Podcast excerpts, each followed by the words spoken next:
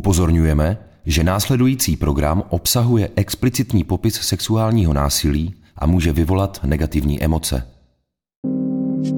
Hranice násilí. Šest skutečných příběhů o překročení hranic. O podobách sexuálního násilí a cestách ven z toxických vztahů. Hranice násilí. Podcastová série Táni Zabloudilové na rádiu Wave.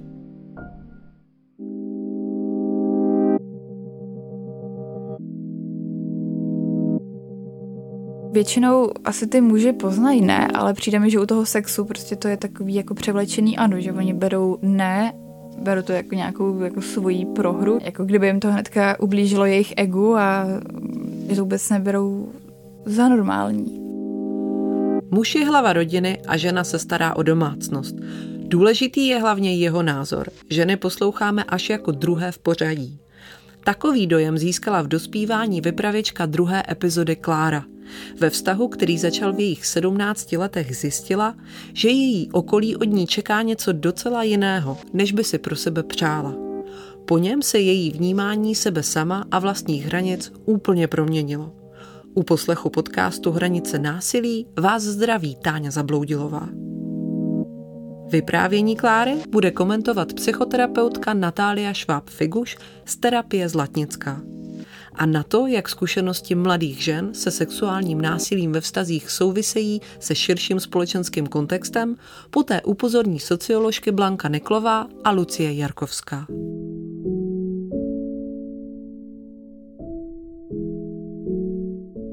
Já jsem se narodila na malom městě, kde to v podstatě chodí tak, že muž je hlava rodiny a má to hlavní slovo a žena zase tak velký slovo nemá. A všichni tam se znají se všema. Tak já tam bydlela celý život, rodila jsem se tam a nějak na tom malom městě to bylo takový jako normální. Jako asi nic extra, protože se tam nic extra nedělo podstatě asi nejvíc cool tam byly jako místní nějaký zábavy, hasičský plesy a plesy různých škol. A bylo to pro mě docela asi v pohodě období. Měla jsem pár kamarádů, chodila jsem tam na gymnázium místní a v podstatě jsme byli taková normální parta. Já jsem teda spíš byla vždycky taková ta upozaděná, takový ten vocásek té party, který za všema běhal. Moje kamarádky měly spoustu kluků a vztahy a pořád o nich mluvili a tak. Já jsem si říkala, jako, co je s mnou špatně, že jako já jsem fakt začala v těch 17 a třeba v těch 14 už měli každý týden novýho kluka a pořád se to řešilo a chodili jsme tam právě na ty diskotéky, kde se jako nacházeli ty přítelové, pořád střídali se a nějak se tam fakt nic moc dělat nedalo, no. Jsme se hodně smáli Pražákům a Brňákům a že jo, veškerý velkoměsta byly špatný a že to naše město je nejlepší, což jsem teda záhy zjistila, že vůbec není pravda je to tam hodně, hodně znát, že když tam třeba projíždí auto s pražskou SPZ, tak mu všichni začnou nadávat, že jako určitě tady bude parkovat jak blbeček a tak a zabije tady děti, protože přejede všechny. Tak, takže takovýhle mm, zvláštní názory tam kolujou. No. Mě tam nikdo nezaujal v tom malom městě, že mi to všechno přišlo tak strašně povrchní, ty vztahy a já jsem si právě nechávala vždycky záležet na tom, aby to bylo aspoň jako hluboký ten vztah a takový ty povrchní, protože oni ty vztahy jako konec konců trvaly třeba měsíc, dva, což mě pak přišlo úplně zbytečný vůbec seznovat se s jeho rodičem a brát to k sobě a a právě jsem budu hledala něco takového hlubokého, ale i ty kluci tam byly nastavený spíš na takový krátkodobý vztahy, teda samozřejmě ne všichni, byly tam výjimky, co jsou spolu třeba až do teď, ale většinou to bylo takový povrchní a tam jsem vlastně poprvé zjišťovala, co je to jako sex, jak to zhruba tak funguje, co je před sexem, co se děje po sexu, protože třeba ve škole naše jediná výuka o sexu byla čtvrt hodinka s tím, že učitelka nakoupila 20 okurek a nadávali jsme na ně kondomy a to bylo fakt všechno. A u nás doma se o tom taky nějak jako nemluvilo, takže jako dost marná zkušenost.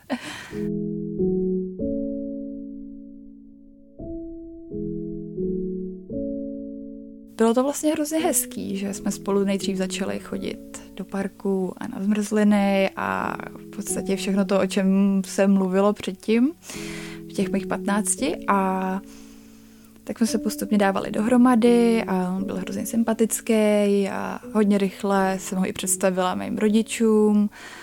A byla jsem strašně šťastná, protože jsem si myslela, že to bude láska na celý život, protože byl hodně, hodně milej, ke mně se choval nádherně, nemohla jsem si stěžovat, vyzvedával mě ve škole autem, podvážel mě domů, když jsem něco potřebovala, tak tady byl pro mě.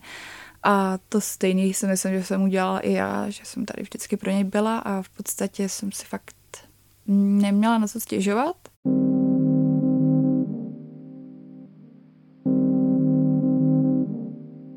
Když Klára mluvila o začátcích, tak bylo tam určující vlastně to maloměsto, které bylo jako normou. Ty maloměstské vztahy, tlak na konformitu, začínaly být velkou normou pro ní a cítila se vlastně taková izolovanější jiná, jak její spolužačky, které už začínaly ve 14, jí bylo 17 a až tehdy vlastně oni začínali mít ti kluci zájem a tenhle byl takový exkluzivní ten vztah. Začalo období líbánek, byl k ní milý, vyzvedávali, nápomocný. V podstatě bych řekla, že i v 17 letech tam probíhal eh, z jeho strany určitý grooming, určitá výchova ve vztahu k jeho obrazu.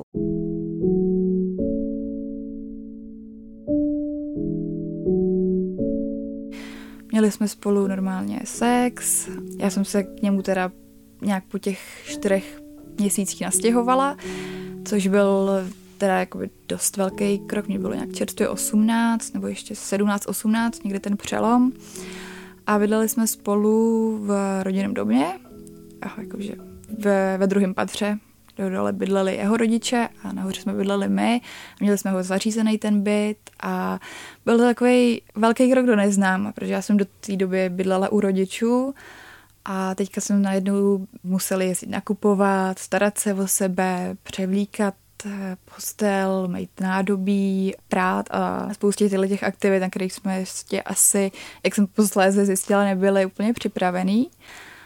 No a tam se to pak nějak jako začalo lámat, že už vznikaly ty první hádky, že já jsem chodila do školy, tak já jsem přišla ze školy, on přišel ze školy, posléze z práce, protože začal pracovat hnedka po škole a začalo už jako toho být trošku moc, že jsme se pak hádali úplně zbytečně kvůli nádobí, kvůli vytírání, kvůli benčení psa.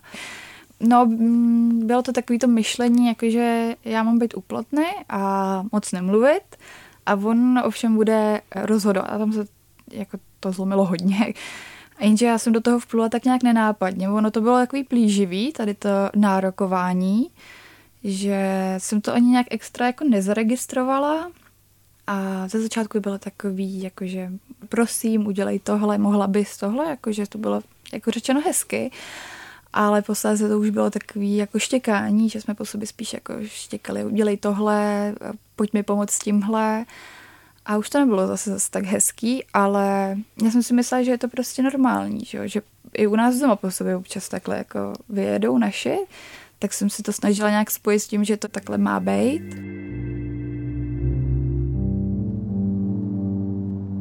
No já jsem si myslela, že to bude hlavně o kompromisech, ale že já jsem musela dělat všechno, co se týkalo bytu a nákupu a vaření a on přijel z práce. A tam ty jeho aktivity jako skončily. A myslím si, že takový nastavení, jsem ráda, že jsem se ho zbavila, protože mi to přišlo fakt jako až, až moc. Nevím, jako nechci asi znít rozmazleně nebo tak, ale v sedm ráno jít sekat trávu nebylo pro mě úplně to pravý ořechový. Já si myslím, že to prostě byl převzatý vzorec z jeho rodiny, kde to v podstatě bylo úplně stejně nastavený, že jeho otec vydělával peníze a jeho máma měla taky práci, ale starala se prostě o tu domácnost a táhla to a myslím si, že to je takhle jako nastavený v mnoha, v mnoha rodinách, že až teďka se to nějak celý emancipuje ale že to prostě od rodiny a od kamarádů, protože ty jeho kamarádi to měli takhle doma stejně, že ženská vařila pekla a chlap chodil do práce a tím jeho starání se domácnost končila. Takže ani nevím, kde jinde by se bral nějaký jiný myšlenky o tom, že to má být jinak.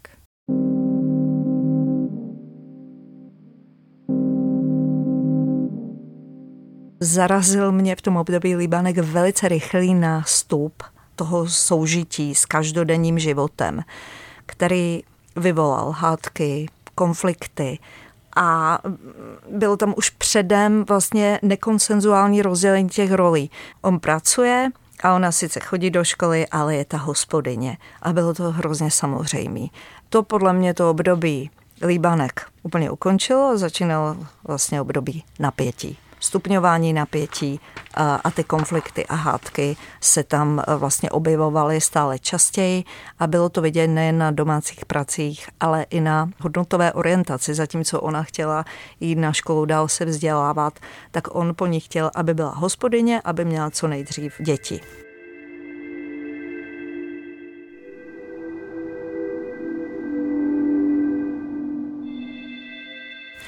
Tak já jsem v té době asi ani neměla žádný extra představy o sexu, nebo jestli to bude bolet, jak to bude probíhat a tak. Ale ta představa byla taky dost milná. Jeho představa byla to, že bude sex a já jsem nástroj na, na ten sex. Což teda jako ze začátku vůbec nebylo. To až bylo v té jako pozdější fázi, že předtím na tom začátku vztahu to bylo hurá, je, bude, bude sex. Ale posléze už se to i jako zevšednilo, protože jak jsme se dostali do toho začarovaného kruhu, tak on přišel z práce, uklidili jsme, dělali jsme nějaké aktivity a pak byl sex. Každý den nebo obden. A moje představa zase byla taková, že mi záleželo spíš na kvalitě toho sexu, než na kvantitě.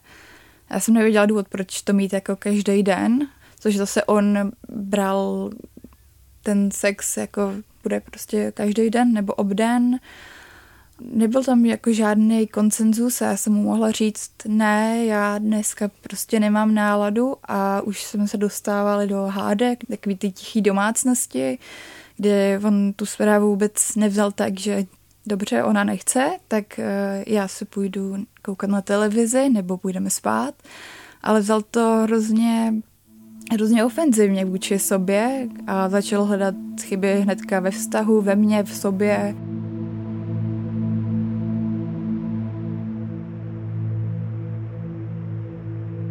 Ze začátku to bylo hodně na tom souhlasu, nebo prostě, když jsem řekla ne, tak to respektoval, ale bylo to jako hodně v rané fázi toho vztahu a postupně ještě k tomu, jak jsme spolu bydleli, tak to i na nás jakoby padlo ten stereotyp, že to takhle prostě chodí. A jako nemůžu říct, že pokud, když jsem řekla ne, tak jsme se pohádali, ale měla jsem na to nárok říct ve 30% a on měl těch zbylých 70.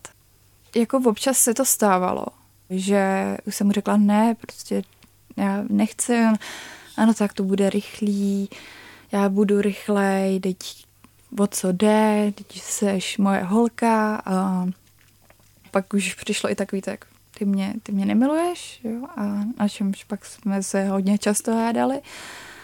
Ale občas jsem k tomu jako byla přinucená, ale už jsem si prostě řekla, než, než zase prožívat další nesmyslnou hádku, tak OK, udělej si prostě, co potřebuješ a pak půjdeme spát.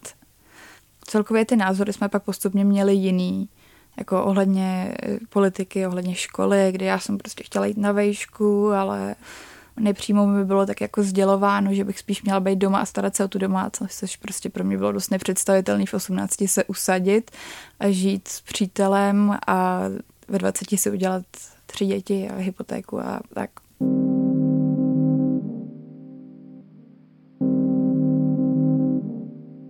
Tam bylo velice odlišné nažívání těch partnerů, co se týče i sexuální apetence, představy sexu, kvantita versus kvalita. A ten sex začínal být bez konsenzu. Ten poměr, který Klára uvádí, 30% nárok říct ne a 70%, že on prostě si ten sex eh, vyžadoval, vynucoval, s neuvěřitelnými teda výmluvami. Apeloval na ty emoce. Nemiluješ mě, nemáš mě ráda, proto se mnou nechceš mít sex. Takže tam byly postaveny city a emoce versus prostě sexuální apetence, což jednoznačně není v přímé uměře. Klára se postupně cítila jak pasivní nástroj na uspokojování potřeb muže, který si to však může dovolit. Třeba nejhorší zážitek celkově ohledně sexu s ním byl, když jsme měli mít sex, na který jsme se oba těšili, to bylo úplně v pořádku, ten jsme chtěli. A on mě přemluval, ať to je bez kondomu. A já jsem byla proti, protože já jsem neužívám a neužívala jsem nikdy žádnou hormonální antikoncepci. A tak jsem mu jako dost silně říkala, že, že rozhodně ne, že buď bude mít kondom, anebo nebude sex, že nehodlám být těhotná, protože to se nedokážu ani představit, co by se stalo. A začal se se mnou hádat, že jako a proč, teď se do tebe neudělám, teď to bude v pohodě, já si to tam jenom párkrát se tam svezu. A já jsem si říkala, ne, prostě já to nechci, no. A načež pak si ho asi na chvilku vzal, jenže pak si ho sundal, asi tak jako demonstrativně si ho vzal, jenom abych to viděla, jenže pak jsem cítila v průběhu, že si ho sundal, takže jsem okamžitě prostě dostala takový panický atak, to rozbrečela jsem se, v podstatě jsem se tam nahá v slzách svíjela po, po kuchyni a on na mě ještě jako začal křičet a odešel, prásknul s dveřma a jel za svýma kamarádama na pivo, čímž já jsem tam byla úplně v šoku, protože jsem vůbec nepoznávala tohleto jako chování, že to může eskalovat až do takovéhle situace. Kdybych v této situaci se ocitla teď, tak vím, že s tím klukem je konec, amen, rozcházíme se, ale já jsem tu nějaký, z nějakého důvodu, který dnes moc jako nechápu, jsem to přetrpěla, odpustila jsem mu, ale pak jsme se zase jako usmířili a šlo to dál. No.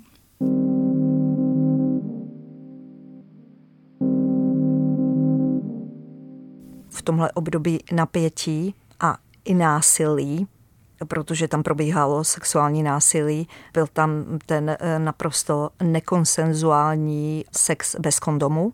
A po tomhle sexu dostala prostě Klára panickou ataku, takže to tělo se začalo jednoznačně bouřit a ten partner naprosto nezvládl tu situaci. Odešel s klukama na pivo. Takže to byla nevyzrálá reakce, místo toho, aby o tom komunikovali, co se stalo, co se mezi námi děje, tak vlastně odešel, unikl z té situace a nechal ji v panické atace zroucenou, jak pláče. Sundání kondomu je v některých zemích trestné, zatím u nás ne, ale jednoznačně by trestné mělo být, protože vlastně tam dojde pak k ovlivnění celého toho života.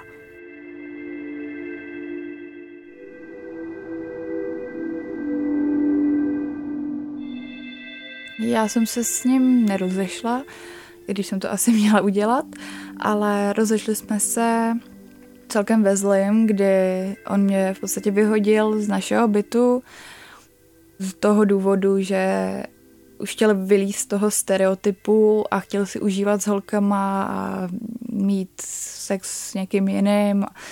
Takže jsem v podstatě ze dne na den se mi stal takový jako napůl bezdomovec.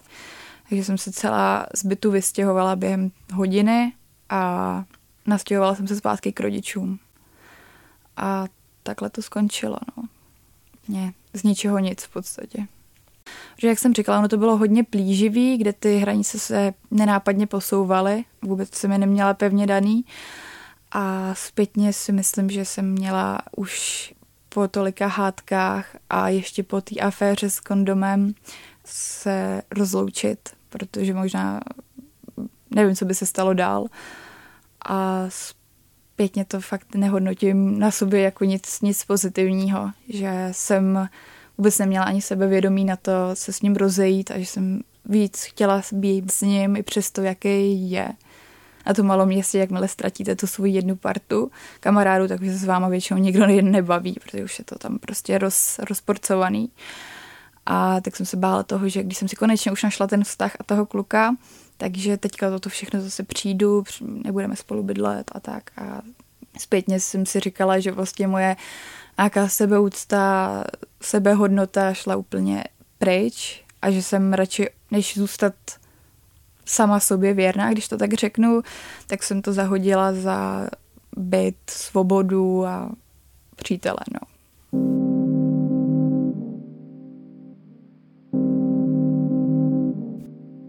I ten rozchod to, že ji on vyhodil ze společného bydlení, které si tam budovali a které tam ona prostě servisovala, to společné bydlení, tak to bylo taky velice nevyzrálé.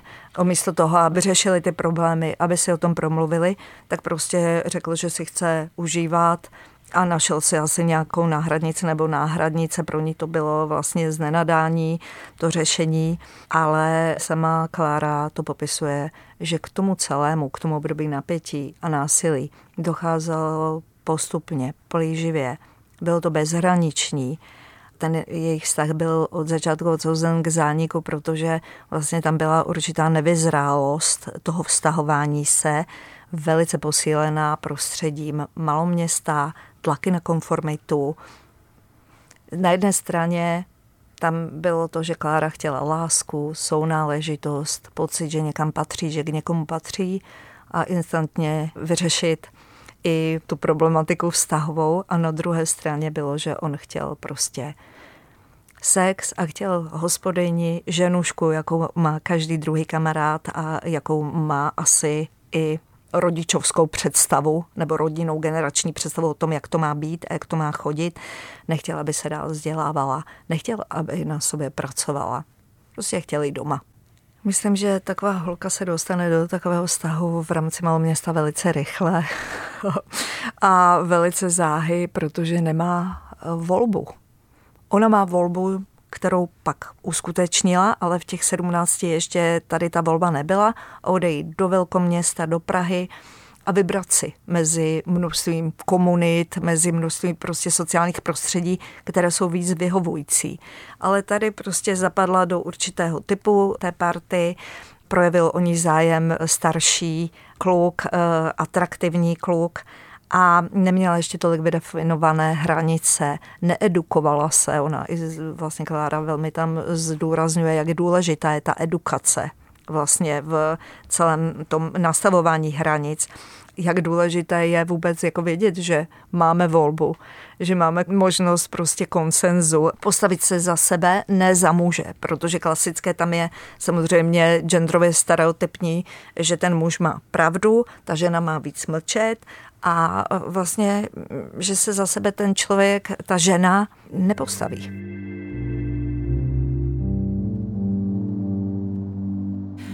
On se hodně změnil. Potom jsme se začali zase někdy tenhle rok bavit lehce a hodně se mi omlouval, že to takhle vůbec nevěděl, že jako dělal něco špatně, že prostě ani neměl jak se to dozvědět, že to dělá špatně. Že jediný, kdo mu to pořád říkal, jsem byla v podstatě já, ale na druhou stranu, že to byla ta druhá stránka toho, že on je ten muž v tom vztahu, která ho prostě ne- nedovolila mu přiznat si, že já mám do toho taky právo mluvit. A byl z toho hodně, hodně špatný. Posléze, jak jsme už zase byli kamarádi, tak jsem mu posílala různý takový příspěvky právě od koncentu, jako přes Instagram, snažila jsem se s ním o tom i jako mluvit párkrát, že jako co bylo špatně a že když já jsem řekla ne, tak jsem opravdu myslela ne a že to nebylo převlečený ano. Jak si myslím, že potom si ty informace zjišťoval nějak sám a že se jako v tom edukoval.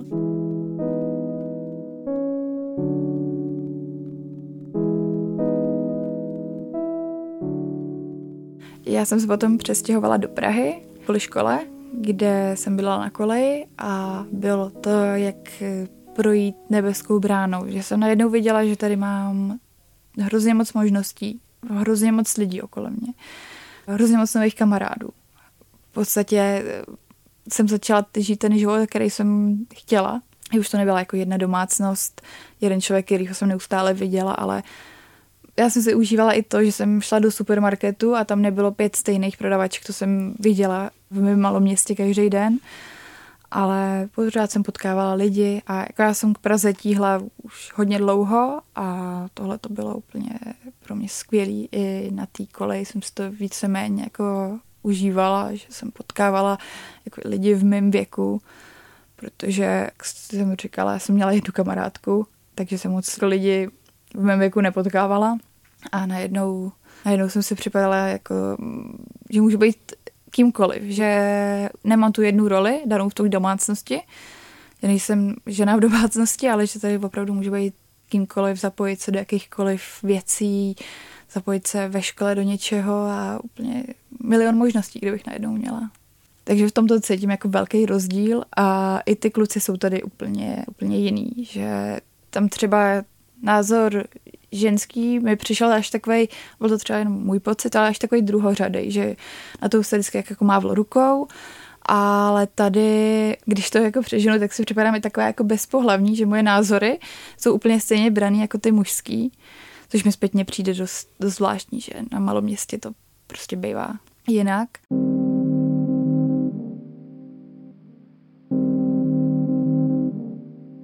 Neměla jinou možnost jen odejít z toho pole sociálního a změnit to sociální pole. Někdy to tak bývá. A využila ji. V tom si myslím, že je taky obrovská síla. Je ještě mladá, takže teď bude mít další možnosti, ale myslím, že tohle rozhodnutí nebude Klára nikdy litovat.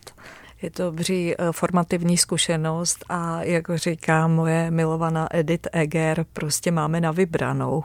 A ona si vybrala a samozřejmě, že bylo to traumatický, ta zkušenost, opakovaná traumatizace, takže bude v průběhu zpracovávání té traumatizace prožívat opakovaně nějaké pocity viny, studu nebo váhání nad tím výběrem nebo nějaký strach.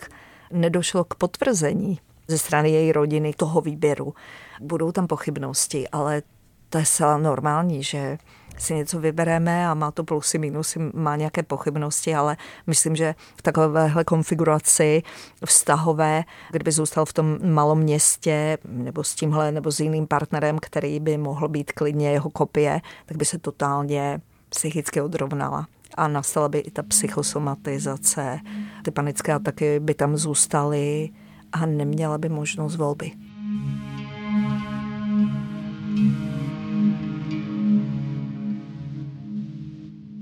Tak já jsem se tím přesunem do Prahy emancipovala celá, ale ohledně těch vztahů taky, taky hodně, protože už mám daný hranice, hlavně ohledně toho sexu.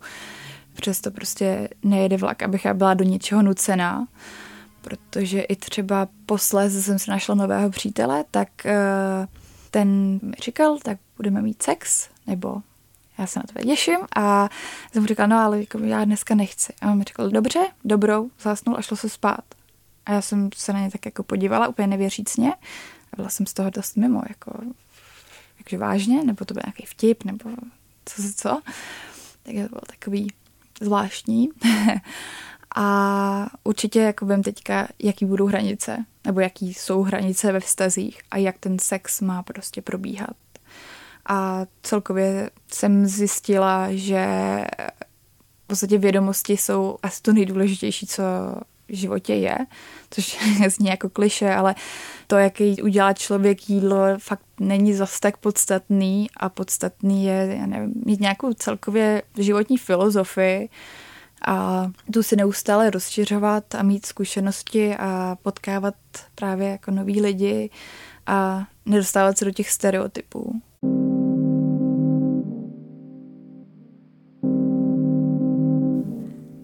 Já si myslím, že u Kláry teď probíhá období velkého růstu, rozvíjení potenciálu, možností, protože už jenom to, s jakým nadhledem ona mluví teď o tom, co se dělo v tom vztahu. A v rámci toho rozchodu znamená, že už získala množství znalostí, zkušeností, ale i sociálních dovedností, a vybrala si vlastně svou stranu, umí se za sebe postavit, je mnohem asertivnější, víc emancipovaná a separovala se od vidiny toho ideálního maloměsta, kterému já říkám teda Stepford, protože to, co po ní chtěl ten její přítel, to je taková typická ukázka těch stepfordských paniček, jo. Vystuduješ, budeš pracovat, ale zároveň budeš dokonalá hospodyně.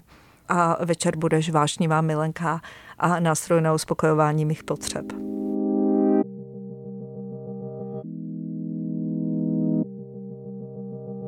Slyšeli jste vyprávění Kláry, které komentovala psychoterapeutka Natália Šváb-Figuš. Klářin příběh ovlivnilo to, jaké vztahy kolem sebe viděla v rodném maloměstě. Teď si ale svoje hranice nastavuje sama. Na jaké představy o mužských a ženských rolích dnes pořád narážíme i ve velkých městech a jak toto společenské nastavení souvisí s tématem sexuálního násilí, teď rozeberou Blanka Neklová a Lucie Jarkovská, socioložky se zaměřením na genderová témata.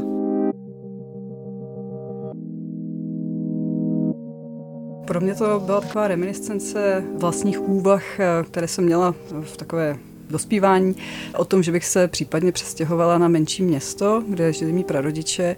A taky mi to připomnělo to, jak velmi rychle jsem tady od těch úvah upustila v momentě, kdy jsem tam šla sama do kina. Zjistila jsem, že na mě všichni strašně zírají, což mi potom sousedka vysvětlila tak, že jsem tam šla sama a že to prostě nejde. Říká Blanka Niklová ze Sociologického ústavu Akademie věd, která je autorkou nedávného výzkumu bariéry v systému pomoci obětem partnerského násilí a doplňuje ji Lucie Jarkovská z Institutu výzkumu inkluzivního vzdělávání na Masarykově univerzitě, která je polovinou feministické stand-up komedy dvojice Duo docentky. Pro mě to příběh někoho, kdo jako přemýšlí o svých vztazích, z mýho pohledu nevyvozuje nutně obecně platné závěry, nebo respektive ona to trošku zobecňuje, malý město blbý, velké město dobrý. Já si myslím, že ještě dojde i dál a uvidí, že je to ještě pestřejší ta situace, ale rozhodně skvělý to, že nezůstává v tom, co jí nevyhovuje a vidí širší konotace toho, že to není jenom jako tehle kluk je blbej nebo má blbý názor, ale že to opravdu má společenský kořeny.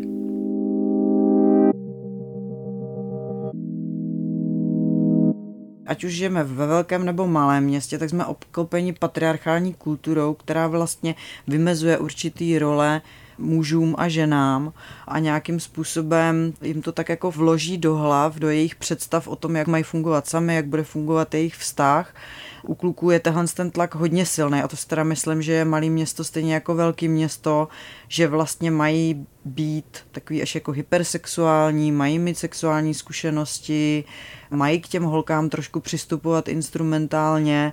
A spoustě z nich to taky nevyhovuje, ale často to třeba musí aspoň hrát před ostatníma, že to tak mají, protože to je znak toho mužství a zároveň jako se tím vymezují proti tomu, že to vlastně ta heteronormativita, jako hlavně, aby si někdo nemyslel, že jsem gay, tak musím jasně dát najevo, že jsem ten správný chlap, že splňuji ty očekávání.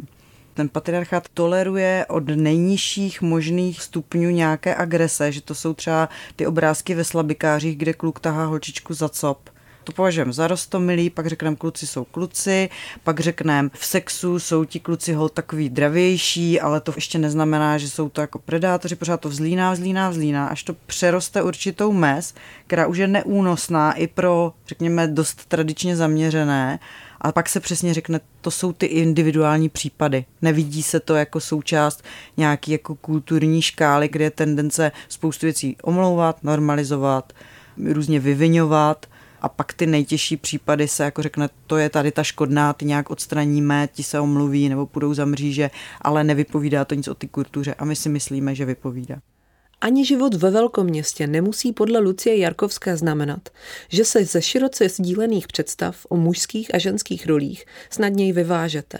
A může mít pro ženy ještě specifická úskalí je zjevné, že spousta lidí, kteří jako chtějí žít nějak jinak, odchází do velkých měst, ale rozhodně to není tak, že na malém městě nebo na vesnici nemůžete žít si po svém. Samozřejmě spousta lidí dělá, a záleží taky na tom, jak moc si berete to, co řekla sousedka odvedle nebo soused odvedle a nakolik jste třeba schopni se spojit s těmi, kteří uvažují podobně, nutně třeba nežijí ve vašem městečku, ale ve vedlejším městečku nebo vesnici a propojíte se napříč nejen s těmi nejbližšími sousedy.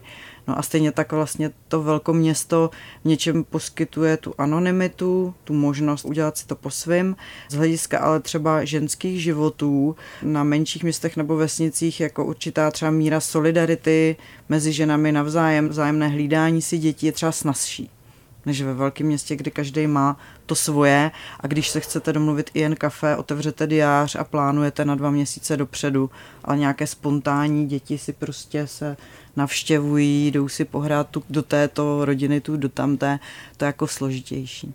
K dispozici máme několik výzkumů, ze kterých můžeme výjít, pokud chceme zjistit, jak moc se Česká republika posouvá v otázce genderové rovnosti. Jeden je index genderové rovnosti od Evropské agentury pro genderovou rovnost a ten ukazuje, že Česká republika se v tom příliš neposouvá. Co se právě týče toho, proč to tak je, tak se ukazuje, že v tom dlouhodobém průměru se neposunujeme i kvůli tomu, že se nemění výrazně podíl žen v rozhodovacích pozicích. Je ale možné podívat se i na výzkumy veřejného mínění. CVVM na Sociologickém ústavu pravidelně sbírá, je to vlastně teď už taková časová řada, výzkum toho, jaké jsou názory v české populaci na rozdělení rolí žen a mužů.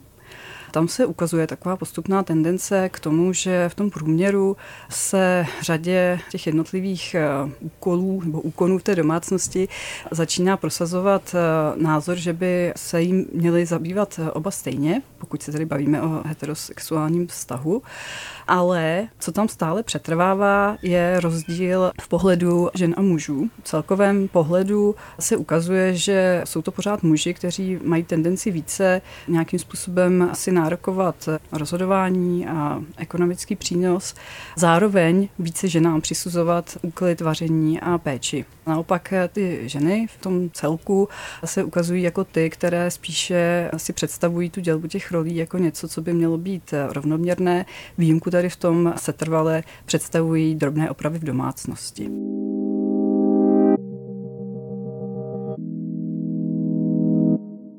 Další věc, na kterou se můžeme podívat, je potom to, jaký čas eh, v průměru lidé tráví v placeném zaměstnání a neplacenou prací, což zase je právě ta péče o domácnost, péče o lidi, kteří tu péči potřebují. Tam vidíme, že stále platí to, že v České republice, v české společnosti ženy výrazně více času tráví právě tou péči a tou neplacenou prací. A to je něco, co je důležité nějakým způsobem si spojit, protože v momentě, kdy se tedy většina té společnosti shodne třeba na tom, že by se koníčku měli věnovat oba stejně, že mají oba stejný jakoby nárok na koníčky nebo na další vzdělávání, tak je to pěkná zpráva, ale v momentě, kdy se tohle to srovná s tím, že reálně toho času na to má výrazně méně, jak si jedna část té společnosti, tak nám to najednou říká něco úplně jakoby jiného. Další výzkumy se zaměřují přímo na intimní život. Před dvěma lety tady vznikl na zadání jedné velké firmy výzkum postojů české společnosti domácímu násilí a mimo jiné se tam sledovalo to, jakou újmu podle těch dotázaných způsobí různé typy toho násilí. A právě u různého nucení, což je vlastně to, co se v tom příběhu také objevuje, až tedy u znásilnění, tak tam je velký rozdíl mezi tím, jak tu újmu vnímají ženy a jak ji vnímají muži. Ten rozdíl byl vlastně 20%. Kdy oni se, jakoby, ten průměr je pořád, že to je velmi vážná újma, to jakoby ano, ale muži si to myslí výrazně méně často, nebo respektive je to něco, co nevnímají jako až tak závažné, jako to vnímají ty ženy posledním výzkumu, kterém vím, že vznikl na podobné téma, zase od jiné společnosti, tam se ukázalo na otázce, zda má manžel právo na sex se svou manželkou, respektive partner se svou partnerkou, že okolo poloviny české populace s tím výrokem souhlasí. Zase s tím více souhlasí muži a méně ženy, ale ten rozdíl není zase tak velký, jak by člověk třeba mohl čekat. Podle Blanky Neklové Češi nerozumí, že míra sexuálního násilí vůči ženám vyplývá z nerovného postavení žen ve společnosti, že jde o strukturální problém. Ten poslední výzkum, co jsem zmiňovala té druhé společnosti, tak tam se ukázalo, že přes 60% těch eh, lidí, kteří nám v tom eh, výzkumu odpovídali, si nemyslí, že by zvýšení genderové rovnosti vedlo k tomu, že by nějakým způsobem pokleslo domácí násilí.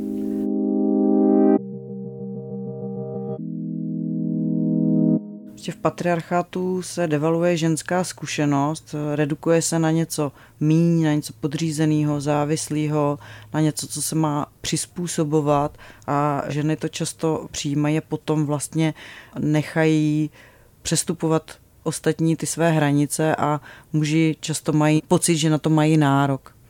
Bez ohledu na to velké malé město, kolikrát v médiích vidíte někoho nebo s někým mluvíte s ženou, ona se třikrát omluví během toho rozhovoru, jako omlouvám se, mám jiný názor, omlouvám se, nechtěla jsem rušit, že vlastně to neustále taková jako podřízená pozice ve smyslu jako snad tu nejsem špatně, snad jsem něco nepokazila, snad tady moc nepřekážím. A je to samozřejmě i to, když se projedete městskou dopravou a vidíte, jak sedí ženy, jak sedí muži, že prostě muži zaberou mnohem víc prostoru zdaleka nejen proto, že by snad byli tělesně větší, ale protože se rozvalí. Spousta lidí tak to vychovává už holčička, já si to pamatuju z dětství, že se říkalo jako jak sedět u stolu. Jo, že prostě lokty k sobě, zabrat co nejméně prostoru, usmívat se a neustále se omlouvat. To je opravdu vepsaný do té kultury. Jsou to prostě i tady ty jako psychologické roviny, nejsou to jenom ty roviny těch nějakých rolí, že se očekává, že budu spíš zdravotní sestra než lékařka, letuška než pilot nebo pilotka a že budu pečovat o děti a nebudu tolik vydělávat, ale jsou to skutečně i ty psychologické procesy, neustále jako takové sebereflexe až sebeobvinování a omlouvání se a kontrola toho, se vlastně neškodím.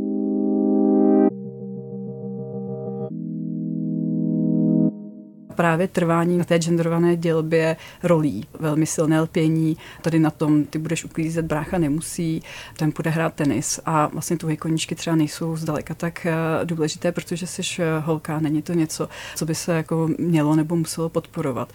A když ten člověk je tady tím ovlivněn jakoby celoživotně, tak potom přesně to, co ona tam popisuje, to si myslím, že popisuje moc hezky, že to bylo takové plíživé, že si toho vlastně vůbec ani nevšimla na začátku, tak to se tím myslím strašně usnadňuje. A zároveň, co mi na tom příběhu připadá jako hodně podstatné nějakým způsobem jako zmínit, je to, že se zároveň obvinuje sama sebe za tu zkušenost. Přestože zjevně prostě došla jako k ohromnému posunu pozitivnímu, uvědomila si, že tohle to prostě není vůbec v pořádku, tak stejně pořád tu vinu připisuje minimálně do určité míry, ale mně teda vlastně připadá, že docela velké míry sama sobě. A zase to je něco, s čím i v tom výzkumu toho partnerského násilí se člověk setká.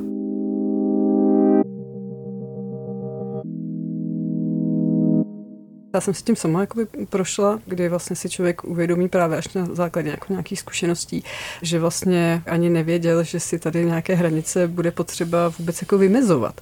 Že to nemůže nechat na okolí, protože to vůbec nemusí jako dopadnout jako dobře. To si jako vlastně myslím, že je plný základ nějakým způsobem. Taky jako bych nechtěla, aby to vypadalo tak, že všechno mají zachránit školy, protože oni školy nemůžou všechno zachránit. Není úplně realistické očekávání. Myslím si, že by se to mělo rozložit a nějakým způsobem přicházet z co nejvíce zdrojů. Kultura je něco, co má nějaký přesah nebo možnost toho nabourat ty představy. Myslím teda primárně populární kulturu tady v tom případě. Různé jako seriály, které přinášejí pohledy do jiného světa a do úplně jiného nastavení toho, jak to vlastně může fungovat.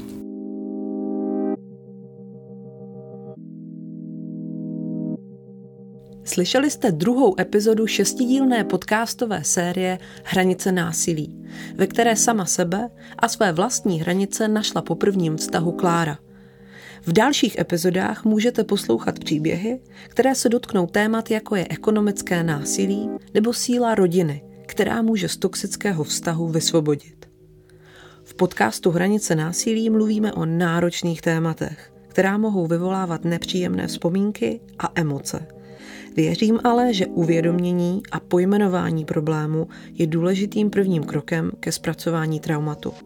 Pokud potřebujete nasměrovat k odborné pomoci nebo se třeba jen svěřit, napište mi na e-mail hranice zavináč rozhlas.cz. Přeju všechno dobré, loučí se Táně Zabloudilová. Hranice násilí. Hranice násilí. O cestách ven z toxických vztahů a podobách sexuálního násilí. Hranice násilí. Hranice násilí. Poslouchej na wave.cz lomeno hranice násilí, v mobilní aplikaci Můj rozhlas a v dalších podcastových aplikacích.